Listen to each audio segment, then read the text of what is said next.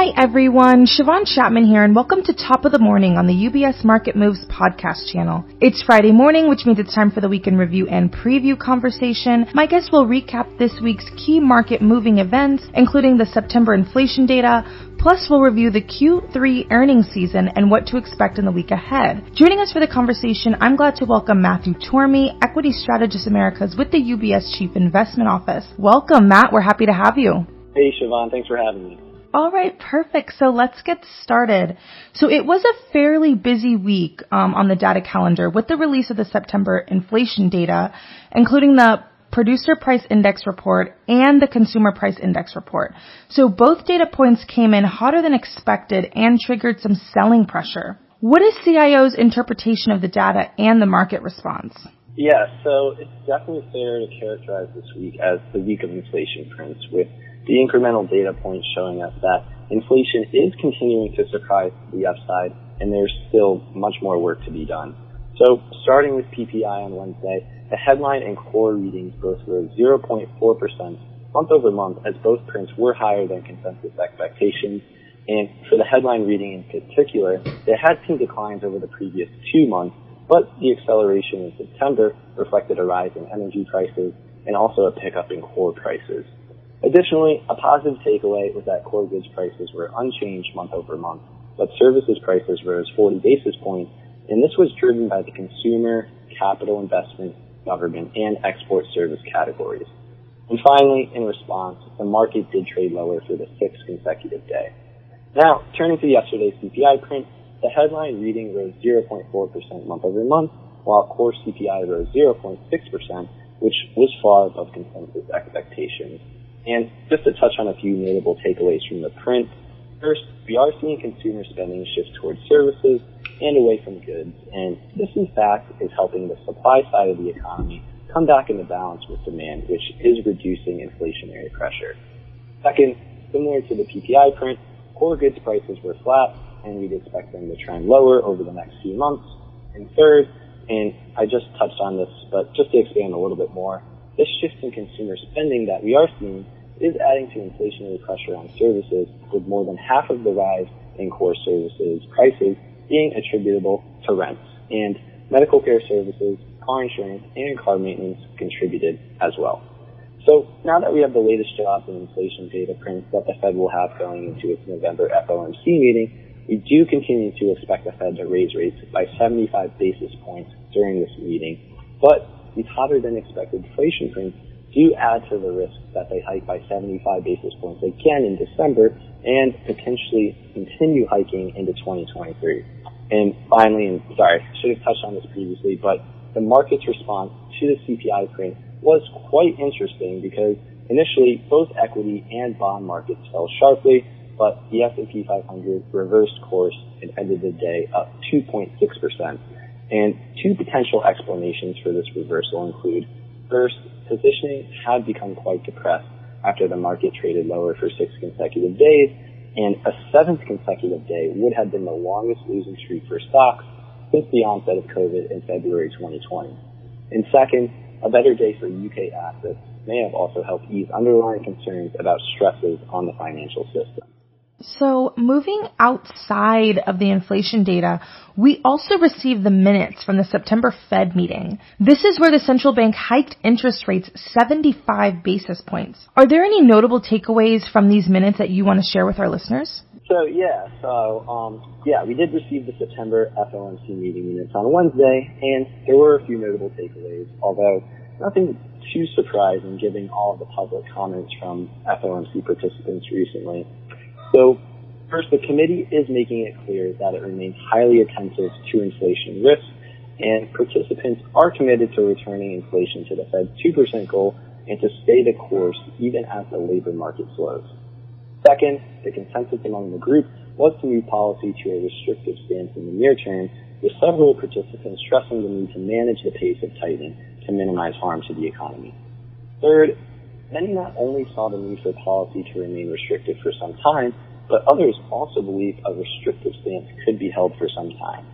Fourth, it's quite clear that the Fed will continue to be data dependent as they do want to see several months of a meaningful moderation in inflation before making any significant changes to monetary policy.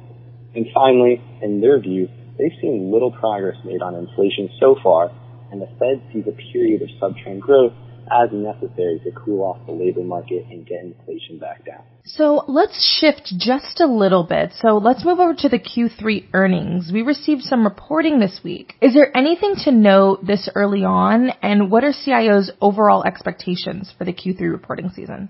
Yeah, so third quarter earnings season is officially kicking off this morning with results from a few major U.S. banks. And over the past several weeks, we have heard from early reporters.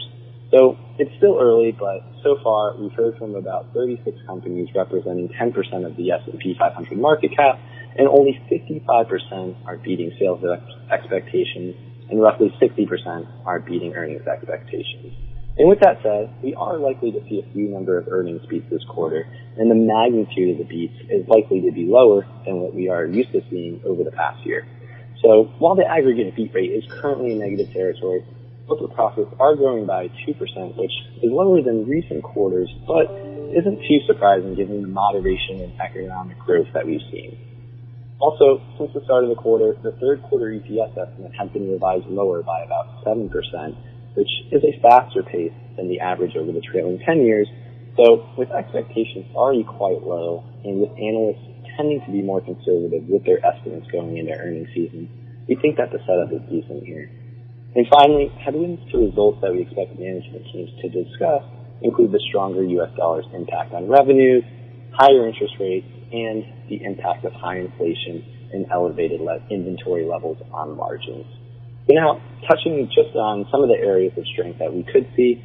First, the quarter started with oil prices at quite elevated levels, but as the quarter went on, oil prices did fall, which likely did provide relief for consumers, and for energy companies specifically, profits should still be really strong.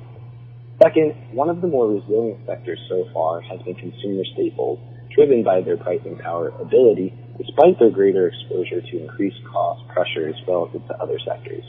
And third, for the U.S. bank specifically, we should see that loan growth stayed strong during the quarter.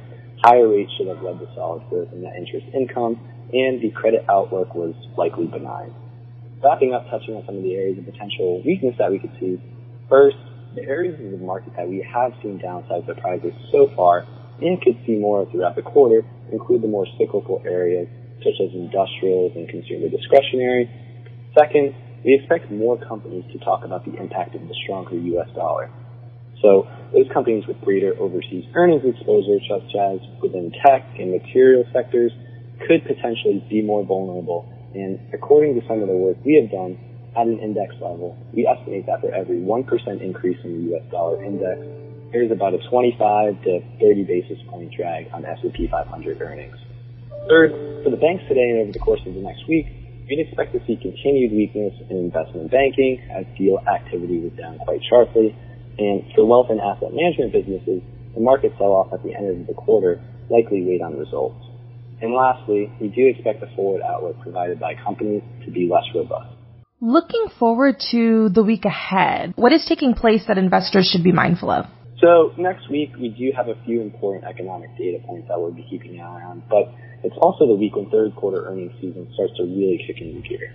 But before earnings, starting with the economic calendar on Monday, we'll receive the October Empire State Manufacturing Index reading, and economists are expecting just a slight uptick in the index. Turning to Tuesday, we'll receive the industrial and manufacturing production readings for September, as well as the NAHB Housing Market Index for October. On Wednesday, a few additional housing-related data points with the September readings for housing starts and a preliminary reading for building permits. Also, the Fed will publish its latest edition of the Beige Book, which does provide helpful insights from the Fed's key contacts into different regions of the U.S. economy. On Thursday, we'll get existing home sales for September, the October Philadelphia Fed Manufacturing Index reading, and the weekly initial and continuing jobless claims numbers, which this week both increased by a bit more than expectations, but the increase in the initial jobless claims number was partly driven by a rise in claims in Florida as a result of Hurricane Ian. And on Friday, New York Fed President John Williams will be making a speech, so his comments may be important to keep an eye on as well. Finally, as I mentioned, third quarter earnings season is ramping up, and next week we are set to hear from about 65 S&P 500 companies, representing 14 to 15 percent or so of the market cap. So not only will the results be important, but management commentary on the outlook will be as well. All right. Thank you. Again, today we have been joined by Matthew Tormey, Equity Strategist Americas with the UBS Chief Investment Office. And as a reminder to our listeners, Top of the Morning is a part of the UBS Market Moves podcast channel, which is available where podcasts are found, including on Apple Podcasts and Spotify. Visit ubs.com forward slash studios to view the entire podcast offering as well as a UBS trending video series. From UBS Studios, I'm Siobhan Chapman, and thank you for joining us. UBS Chief Investment Office's investment views are prepared and published by the global wealth management business of UBS AG or its affiliate, UBS. This material has no regard to the specific investment objectives, financial situation, or particular needs of any specific recipient and is published for informational purposes only. As a firm providing wealth management services to clients globally, UBS AG and its subsidiaries offer both investment advisory services and brokerage services. Investment advisory services and brokerage services are separate and distinct, differ in material ways, and are governed by different laws and separate arrangements. In the USA, UBS Financial Services Inc. is a subsidiary of UBS AG and a member of FINRA SIPC. For information, please visit our website at ubs.com forward slash working with us. For a full legal disclaimer applicable to the independent investment views produced by UBS, please visit our website at ubs.com forward slash CIO dash disclaimer.